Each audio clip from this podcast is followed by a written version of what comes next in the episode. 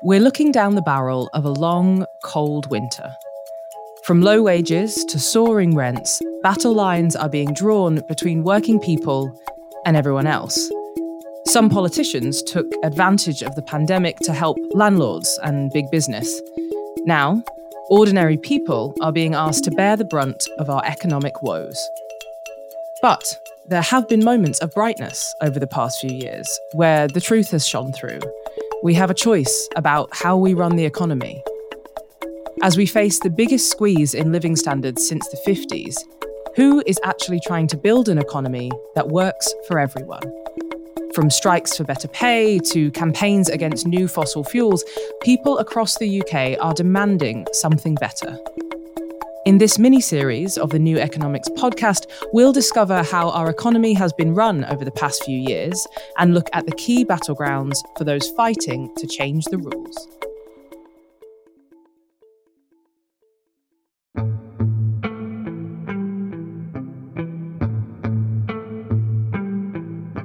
The London Fire Brigade has just declared a major incident in response to a huge surge in fires across the capital today. Our railways, our water pipes, all of these sorts of infrastructure are just not really equipped yet to, to deal with these sorts of temperatures. It's just so dry now that it's just not ready for thunderstorms, and thunderstorms can cause really serious problems. We see it worldwide. Drought followed by heavy rain causes flooding. 2022, a year of extremes.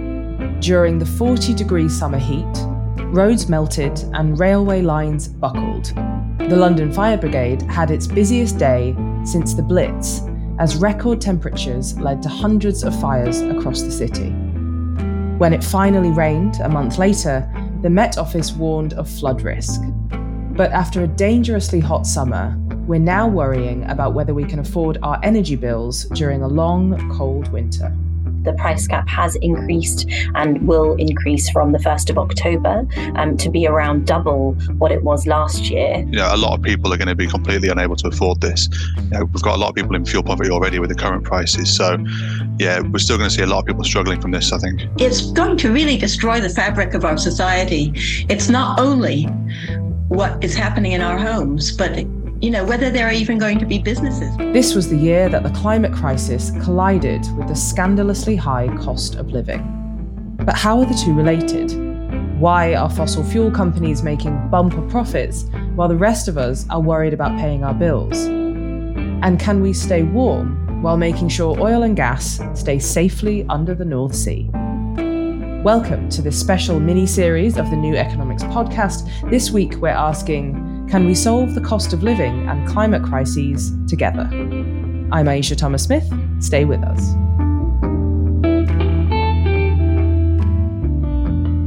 So, this week, I'm really pleased to be joined down the line by Mika Minio, Climate and Industry Lead at the Trades Union Congress. Hi, Mika.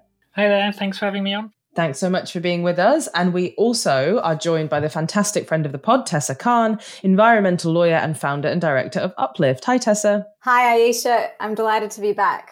Fantastic. Okay, we've got lots to get through. So let's dive in. We'll start with you, Mika. So, as I said in the intro, we know that oil and gas companies like Shell and BP have been raking in record profits this year. We've been talking about it a lot. At the same time, energy bills and food prices are, of course, going up and up and up. So, first of all, if you could just give us a little explainer on what these two things have to do with each other. Well, I guess our, our energy bills are largely derived from the energy and specifically the electricity and the gas that we use in our homes. And in that case, part of that, the gas, is gas that is sourced from ultimately oil and gas companies. So that might be BP and Shell, and a lot of other companies extracting it from North Sea. Also, a bunch of it comes from Norway through pipelines, and a lot of it is imported on LNG tankers from around the world. So, effectively, we're paying through our high bills directly to those companies. And there's a whole range of reasons for why the gas price and oil price is so high, and partly because of the war in Ukraine, Russia's invasion, also Putin limiting supplies already for about a year now, driving prices up and we're seeing it again and again with the cuts to Nord Stream. There's also speculation involved, and companies profiting even further from those high prices. But effectively, there's a direct correlation. BP and Shell and the other oil companies make mega profits because people are paying a lot for their oil and gas, and those people are us. Okay, and so how much are energy prices driving the massive rise in inflation that we're seeing right now? Um, maybe we'll come to you first, Mika, and then Tessa, if you want to jump in. Uh, so that energy prices play a very large part in it, partly directly because you know, as the prices go up and our bills go up, that is directly feeds into inflation.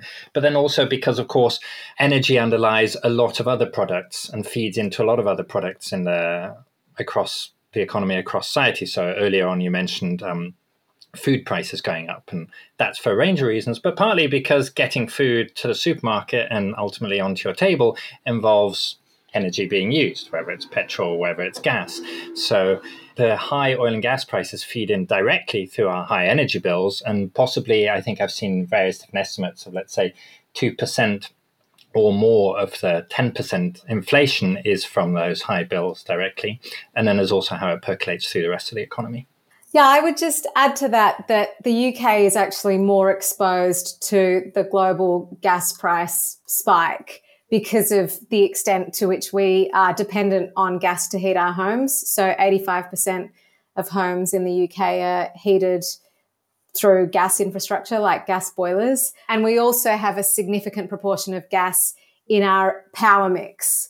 Um, so as a result of that, basically energy bills in the UK are higher than anywhere else on the continent. So it's a real challenge, I think, for us to get off gas because ultimately that is what is driving the increase in energy bills. And just to further add to what Tess said, I think what's what's almost ironic about that is, of course, here in the UK, we don't use very much gas coming from Russia.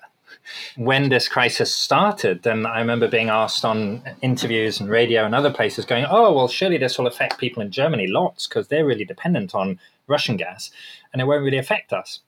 But ultimately, when you look at how the oil and gas market works around the world and in the UK, the fact that we're so dependent on fossil gas is what drives our high here, even if not very much of it, barely any, is coming directly from Russia. Can we talk us for a second about the energy price cap? Coming to you, Tessa, how do massive oil and gas profits interact with the energy price cap? How should we understand that? Because obviously that's supposed to limit how much energy companies can charge.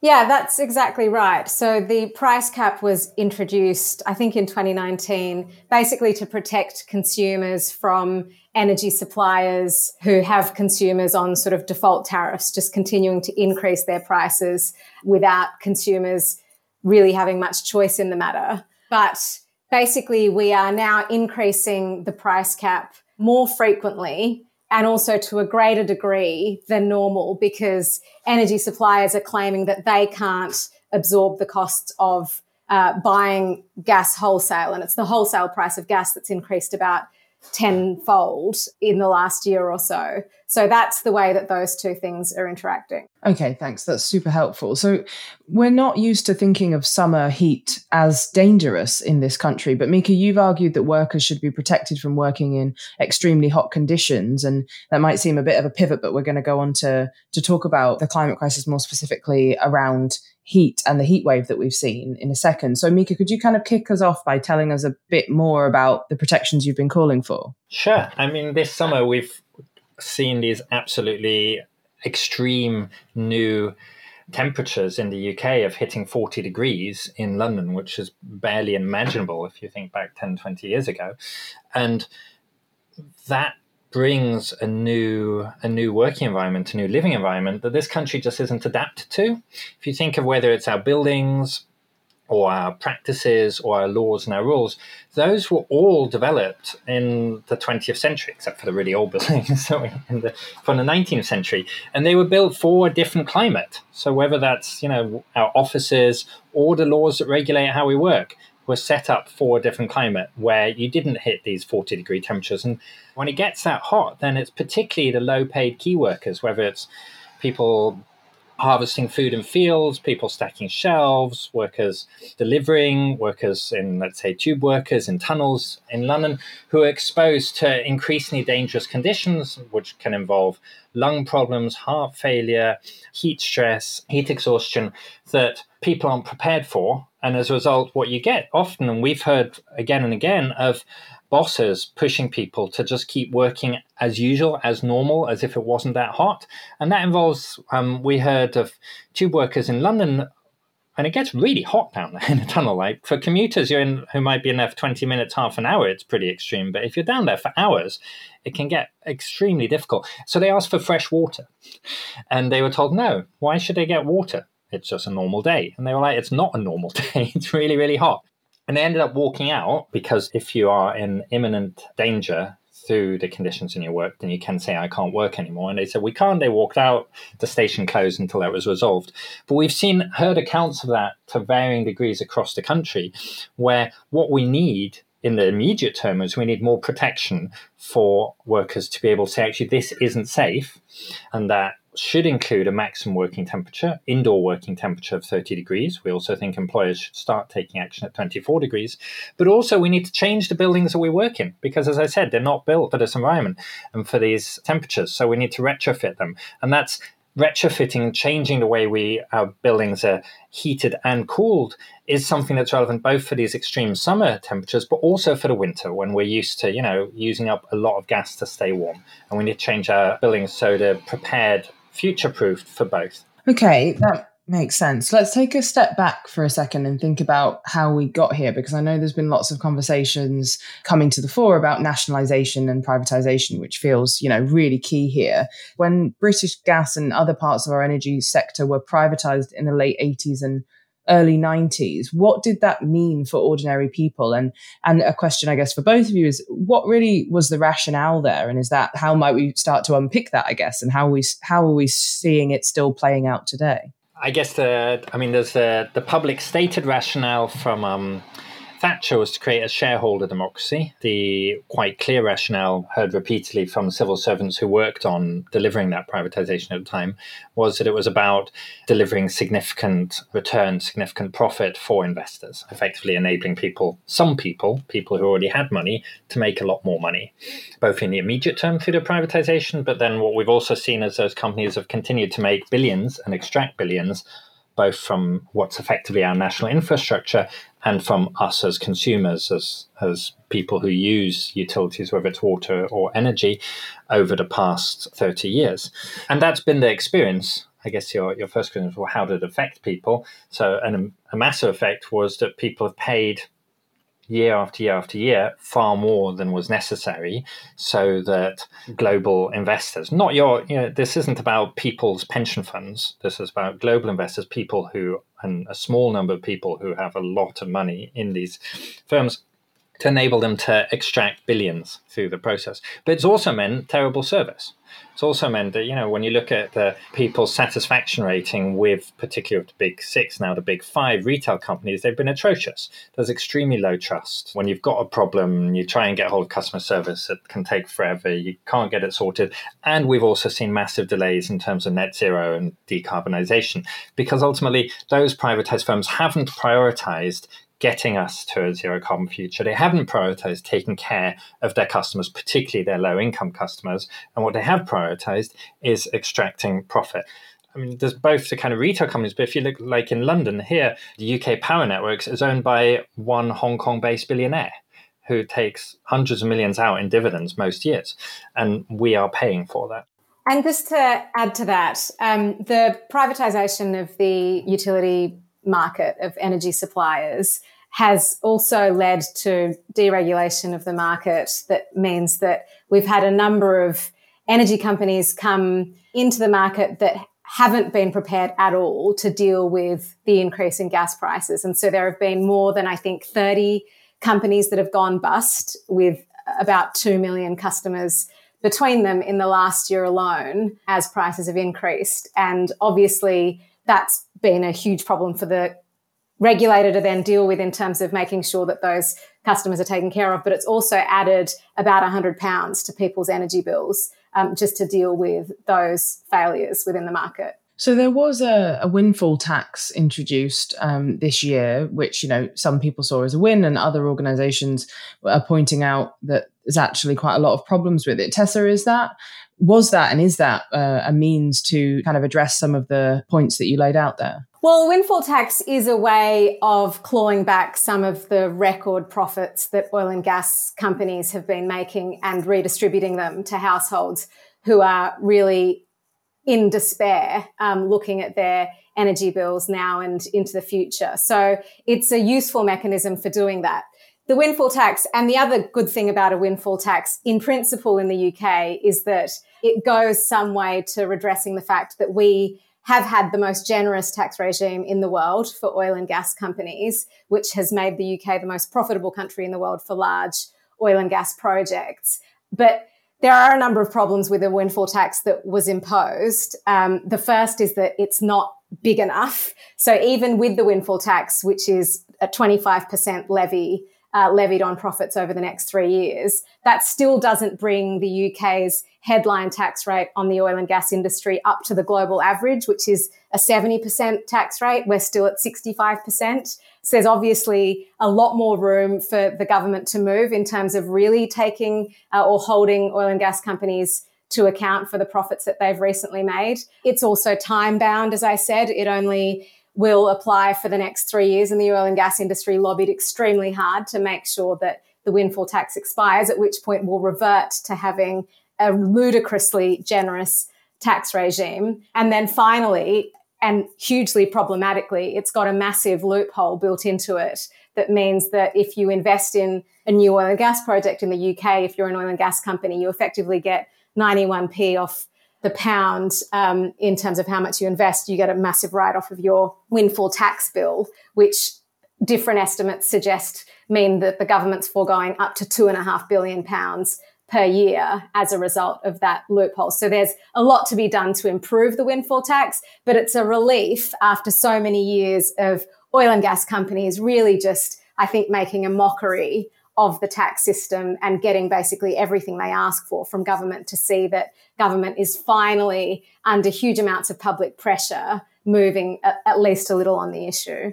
Wow. I mean, I want to talk about that issue of public pressure for a minute and kind of public perceptions in general, because, and you know, bringing it back to the skyrocketing energy bills, a question for both of you is to what extent do you think that the bumper profits for fossil fuel companies that we've been talking about, set against the backdrop of the high cost of living, has shifted how people think about the industry, the perceptions that people have of energy companies, and what that could mean? So, in short, I think the public is disgusted at the scale of profiteering that's happening at the moment in the oil and gas sector. And they understand that the same forces that are driving up industry profits are exactly the same forces that are also driving up their energy bills and are expected to push at least a third of households across the UK into fuel poverty by the end of the year. And you've of course had, you know, shameless statements from, for example, the CEO of BP describing the current conditions as being a cash machine for his companies engaging in multi-billion dollar share buybacks you know, not really making any pretense of doing anything other than paying down debt and paying big dividends to shareholders with the profit that they're making. And all of the public polling in the run up to the government finally caving. And as I said, this is a government that is really the friend, a very reliable friend of the industry. The government finally, I think, reluctantly imposing the windfall tax was in the light of consistent public polling showing that people wanted energy companies to contribute to this massive cost of living scandal that they're experiencing that's directly associated with the cost of energy. I think people are pretty furious at the moment from what I've heard of the different campaigns that have been kicking up and starting up in the last few months on the Enough is Enough campaign and the Don't Pay uh, UK campaign, where people are talking about whether to not pay their bills come come 1st of October, if enough people sign up to the pledge, that there's a lot of people who aren't your kind of usual activists, your people who are already engaged with these issues, people who are already mobilized, organized around climate or our, maybe let's say against austerity, but people who are going, well, how will I how will I keep being able to afford to buy food? How will I be able to pay my bills while they see these mega profits that are being made? So I think there are lots of people getting engaged and starting to join in organizing and building power. I think there's a question on how does that get maintained over time?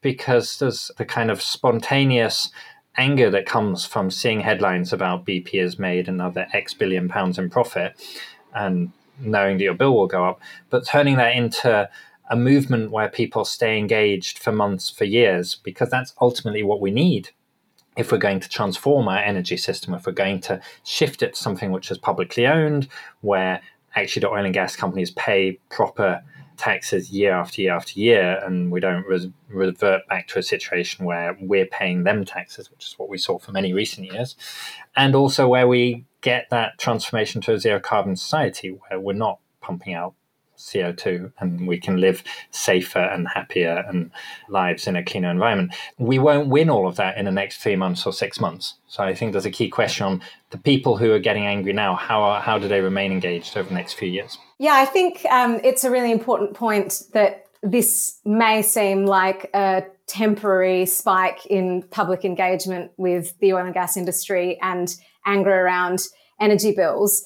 But actually, gas prices, which, you know, are ultimately what is driving up people's energy bills in the UK, are forecast to stay exceptionally high until 2025, if not beyond that, according to the Office for Budget Responsibility and other analysts. So this isn't just a 2022 problem. Um, this is a multi-year problem that unless we address the root cause of, we're going to be dealing with in the long term. And so I think it's actually a huge opportunity to engage people with the fact that we have a massive structural problem in our energy system, which is our dependency on gas, and that oil and gas companies drilling for more gas isn't going to get us out of it. And that that's another way that we can make sure that people are mobilized against the industry who are obviously using the crisis and since Russia invaded Ukraine have incredibly opportunistically uh, advocated and lobbied for more production as, as a solution to this.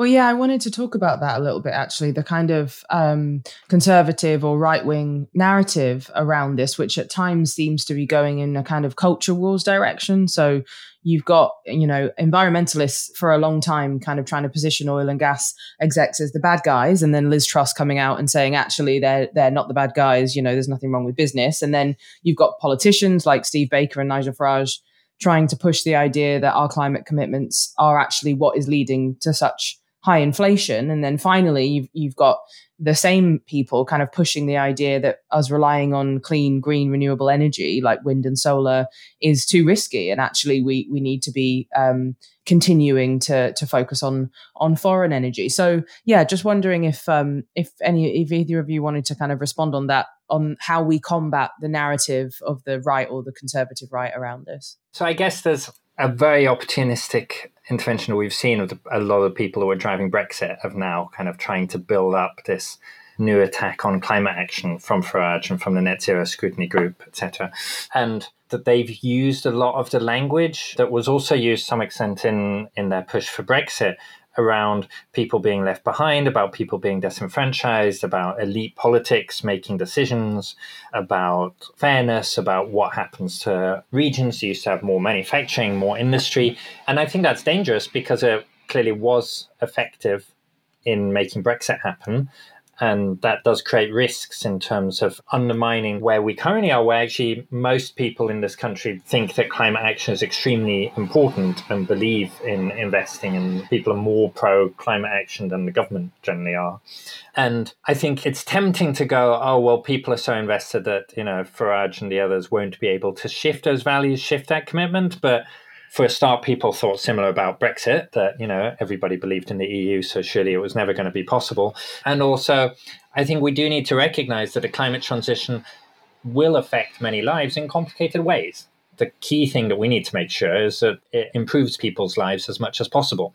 But it's not by default that it would, especially a more neoliberal climate transition that prioritizes giving richer people more incentives and drops the costs on poorer people that, let's say, is fine with shutting down polluting manufacturing within the UK and doesn't make sure that we create new manufacturing jobs or decarbonize manufacturing where possible, risks leaving more people behind and creating an experience where people see, oh, this is elites in London making decisions. And it doesn't need to be that way, and it isn't to some extent that way.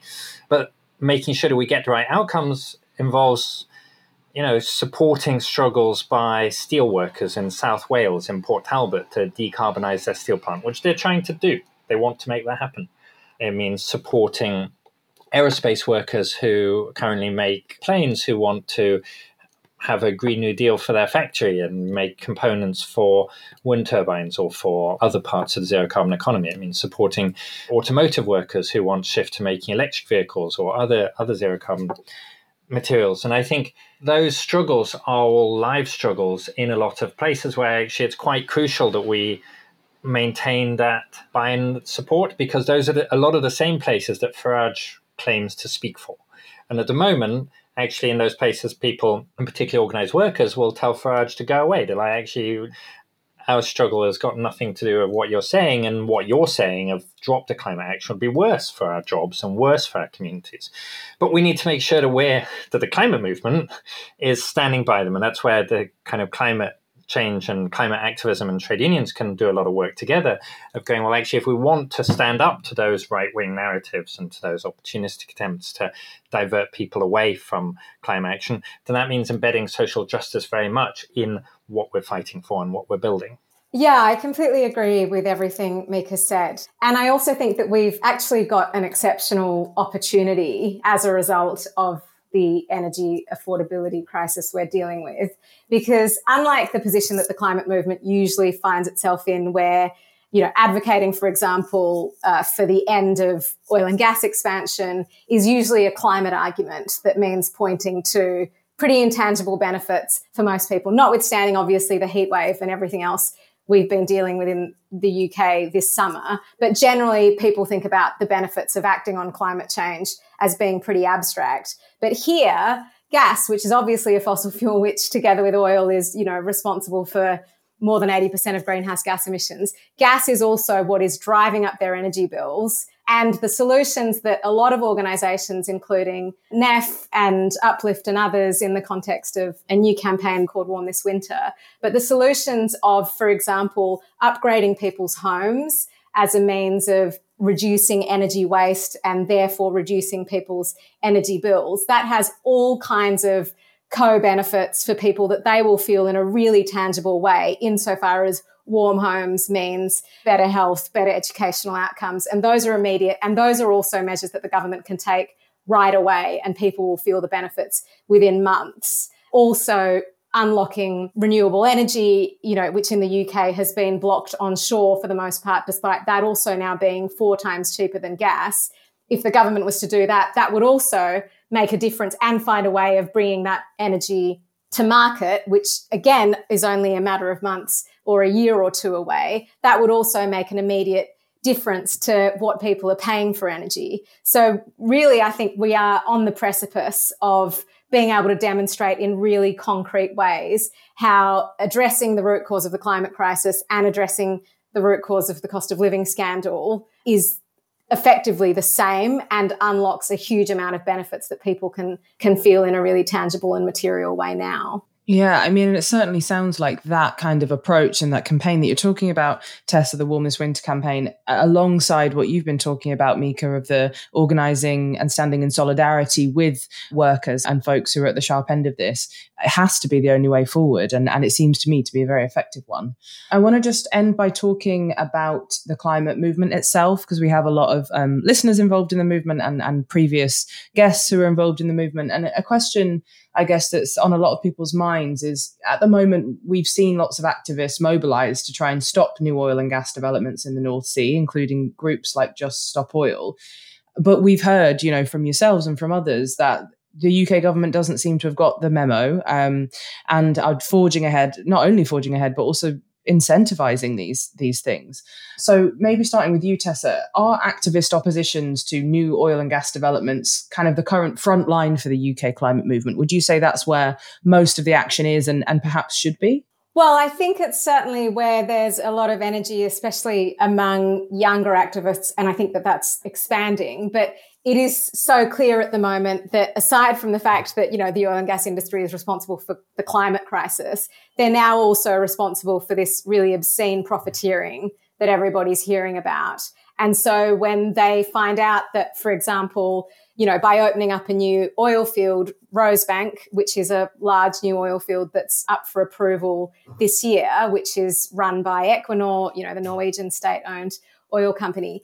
Equinor and its partners are going to get 800 million pounds off their windfall tax bill. That sort of brings together two issues that are really infuriating people at the moment. So I think there is a lot of energy and anger that we can harness against the oil and gas industry. And that obviously, until we get oil and gas out of our political system, which is the other reason to campaign against the oil and gas industry, but also out of our energy mix, we're going to be dealing with, as I said, high energy prices, not to mention all of the climate impacts for years to come.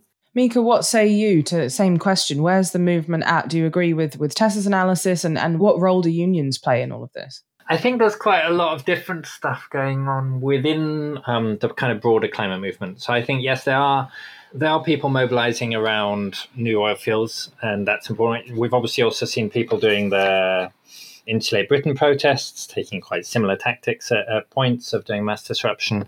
And then there's also people now doing a lot of the, the organizing around not paying their bills, where they're not frontlining climate narratives, but that's actually where a lot, a lot of the people doing the kind of background organizing are coming from. And then there's also people doing kind of broader Green New Deal stuff, sometimes linked in with insulation stuff, sometimes linked in with restructuring our economy. So I don't think it's like one element. I think a lot of them have energy at the moment. It's quite exciting seeing how much energy the climate movement has because you know it's kind of come, gone in waves.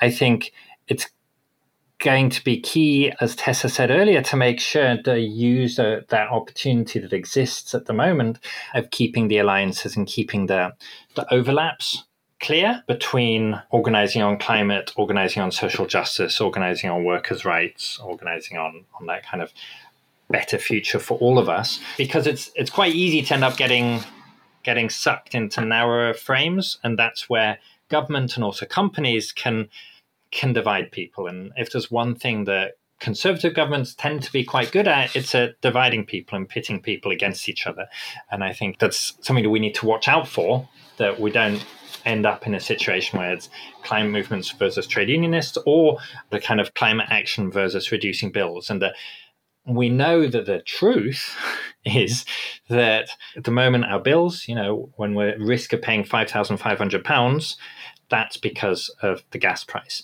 And we also know that renewables currently are significantly cheaper. And we also know that insulating our homes, retrofitting our homes, which is good for the climate, would also be good for our bills. That is all a reality. But we also know that staying in the EU would have been better as a reality. So just because something is real doesn't necessarily mean that everybody believes that. And that um, that's where the narrative is. So I think it's going to be key to make sure that we win those narrative debates and go, actually, this is where these things are linked, and this is where we can build power. And I think there are lots of opportunities on that, but we need to keep using those opportunities and putting leaning into them and going these this is where the struggles connect. Yeah I, I, I couldn't agree more. I mean uh, certainly in the work that we see at NEON it feels like there is that attempt in from some spaces to pit the movement against each other as you say or different elements of it. We've seen this with the kind of climate justice versus climate exactly as you said unions versus campaigners and all these kind of very unhelpful ways. And part of i guess my concern around it is often when we talk to folks in focus groups or kind of um, people not involved in activism, you know, what we hear is, I guess, a narrative that the left or progressives are kind of wanting to act too quickly, right? They're wanting to be too radical. And for most people, especially when it comes to things like climate, which makes them think of having boilers ripped out of their homes and other things, the idea of doing anything quickly, even though that's 100% what's desired, feels scary. And what they're being told by, you know, people on the other side of the, of the coin is actually, you know, let's be sensible, let's do this slowly, let's take it incrementally, which understandably, arguably seems to be slightly more rational, even though it's absolutely not not what we need. So, so I guess it's just kind of roundabout way of saying that we, how do we get better at telling a story that both portrays the urgency of this moment, but also makes it feel makes it feel possible and makes it feel uh, less intimidating for people.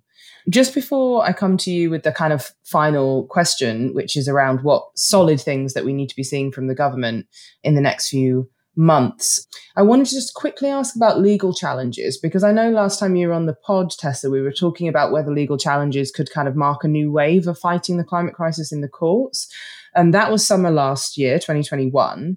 So, I mean, how is the landscape looking now? One thing that's on my mind is I know a Dutch court ruled that Shell needed to reduce its emissions by 45% by 2030, but then they're still trying to make Jackdaw happen. So does that mean these legal challenges don't work? Yeah, what's going on there? Yeah, that's a great question. And I think that in short, the fact that, you know, Shell is planning to expand oil and gas production, not just in the UK, but in South Africa and a bunch of other places is illustrative of why litigation on its own is not sufficient to create accountability for really powerful actors, whether that's national governments or big oil and gas companies. So, you know, I think the discussion we had last summer was really about why it's important to make sure that any legal challenge is embedded in a much more robust campaign strategy that creates maximum pressure from lots of different quarters and you're not just relying on what happens in a court.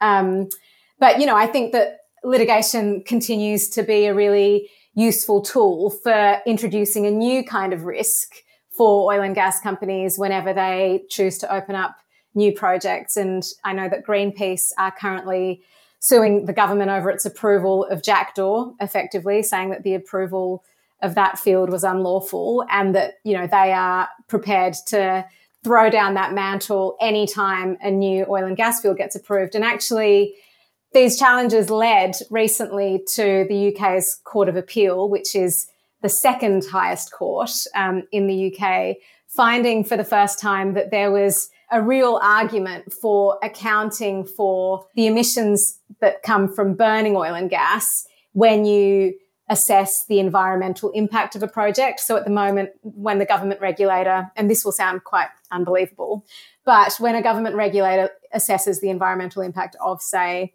a new gas field like Jackdaw, it just looks at the climate impacts associated with extracting the gas out of the North Sea, but not burning the gas that is produced by the field. And so lawyers and campaigners have been arguing for a very long time that that's absurd and a rigorous environmental assessment should also take into account those combustion emissions. And a court of appeal in the UK recently partly agreed with that. And that that question is now sitting with the Supreme Court. And if the Supreme Court agrees with campaigners, then that will fundamentally change the parameters that environmental impact assessments have to take. And it could mean, you know, a much more robust approach to thinking about the climate impact of those projects. So, you know, that's to say that there is definitely still value in those challenges. But when we are up against such a powerful industry and we are on the timeline that we're on, we've got to basically throw everything at the wall, not just litigation. So, to that end, then, my kind of parting question for you both is specifically thinking about the part of the thing that we're throwing at the wall. Let's say it's spaghetti. Thinking about the, the strands of the spaghetti, which are to do with the government. What do we need to be seeing from them uh, this winter to make sure we can, in fact, stay warm, as Tessa has said, and also in the winters to come? So, uh, I'll just take each of you in turn I guess we can go with, you know, in the short term, what do you think is possible and, and that we perhaps even expect or demand from this government this winter? And then maybe also a kind of a longer term prediction for what we need to be demanding beyond that. So I think we need to demand all of it right now, both the short term and the long term, because it takes a while to make the long term happen, and because this is the crisis moment, so this is the political opportunity to actually force that shift and that change. I think immediate action that we need to see. So, government needs to uprate universal credit, state pension, also the minimum wage. Now, that will happen anyway in the spring, in April. That's when it generally happens. But because we're facing the crisis now and the winter will be really difficult, that uprating really should happen in October in line with inflation and we also need to see pay boosted across the board so government has more ability to do that, particularly in the public sector. Obviously, so to take a lead there, and we need to see, but we do need to see pay increased everywhere. That's why people are striking throughout the summer.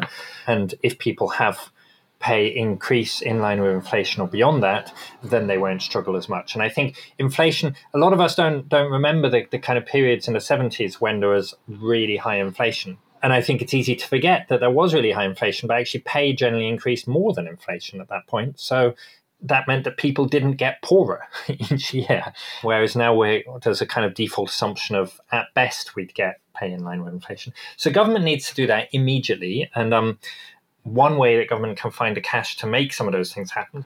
We as the TUC have called for an increased windfall tax, increasing it by another 20%, also removing the tax breaks and the loopholes that Sunak brought in earlier this year. So the money is there as long as it's pulled in from the sources where they're currently making a lot of money and redistributing it to those who are going to struggle massively through the winter. That's immediate term. We also need to right now be demanding public ownership. So the TUC has called for public ownership of the energy retail companies. When we costed up how much that would cost, we're only calling for the big five. Some people are calling for more. We're saying take the big five into public ownership. That would cost less than three billion pounds. BP's profit, quarterly profits are, you know, what, many billions more than that. We also need to accelerate a retrofit of everybody's homes, but starting with the most vulnerable, led by councils doing it in house, making sure that jobs are good, that there's planning, that we're building up the skilled workforce, because at the moment we don't have the skilled workforce for retrofitting homes, and going street by street in a planned way, starting off with social homes and also doing private rental.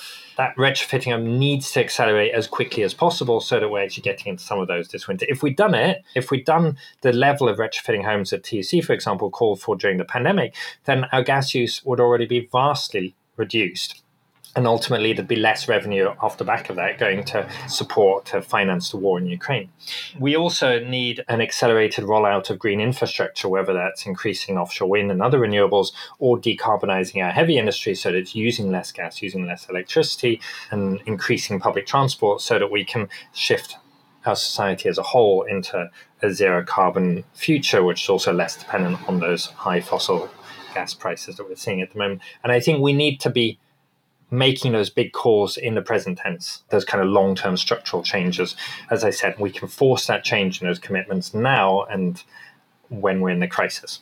Thanks so much, Mika, and thanks for the reframe or the kind of pushback on the frame there, because I think that I think you're right. It's really, really important, and in some ways, I'm kind of playing into that narrative myself by uh, positioning like that. So, thank you, Tessa. Last word to you. What What do you reckon? What do we need to be calling for? Why wholeheartedly adopt and endorse everything that Mika's just said. Um, the only thing I think that I would add to that is that the government's got to stop propping up the oil and gas industry and approving new oil and gas fields, which A, overwhelmingly in the UK, oil fields, 80% of which is exported, so not going to meet domestic energy demand.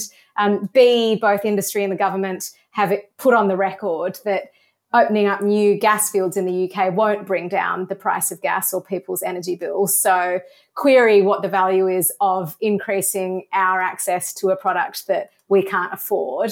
And then C, every time we open up one of these new fields, we lock ourselves in to dependency on oil and gas. And a project like Rosebank, for example, is an oil field with a multi-decade lifetime. And even putting aside the fact that that is clearly irreconcilable with staying within a safe climate. It's also going to lock us into dependency and the existence of fossil fuel infrastructure in the UK when we simply can't afford that either.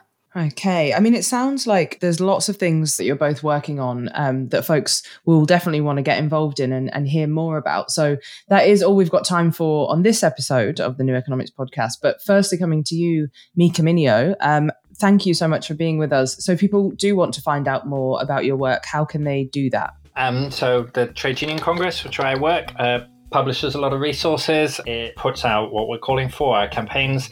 You can also follow us on Twitter. You can follow me on Twitter. But I guess the key thing I'd say is join your union, join a union, and get involved in organizing within the union and work within the union um, to organize both on workers' rights, on social justice, and on climate justice. Thank you, Mika. Tessa Khan, same question. I would really encourage people to get involved in the uh, Stop Jackdaw, Stop Cambo coalition, which will be focusing on Rosebank shortly and other big new oil and gas projects that the UK is trying to approve. So, so we stopped that. And the other big campaign that it would be great for people to get involved in is Warm This Winter, which is bringing together fuel poverty and anti poverty groups with those of us working on climate. Fantastic. Thank you both so much for being with me. It's been a really rich conversation. That is it for today's New Economics podcast, but we will be back soon with more, don't worry.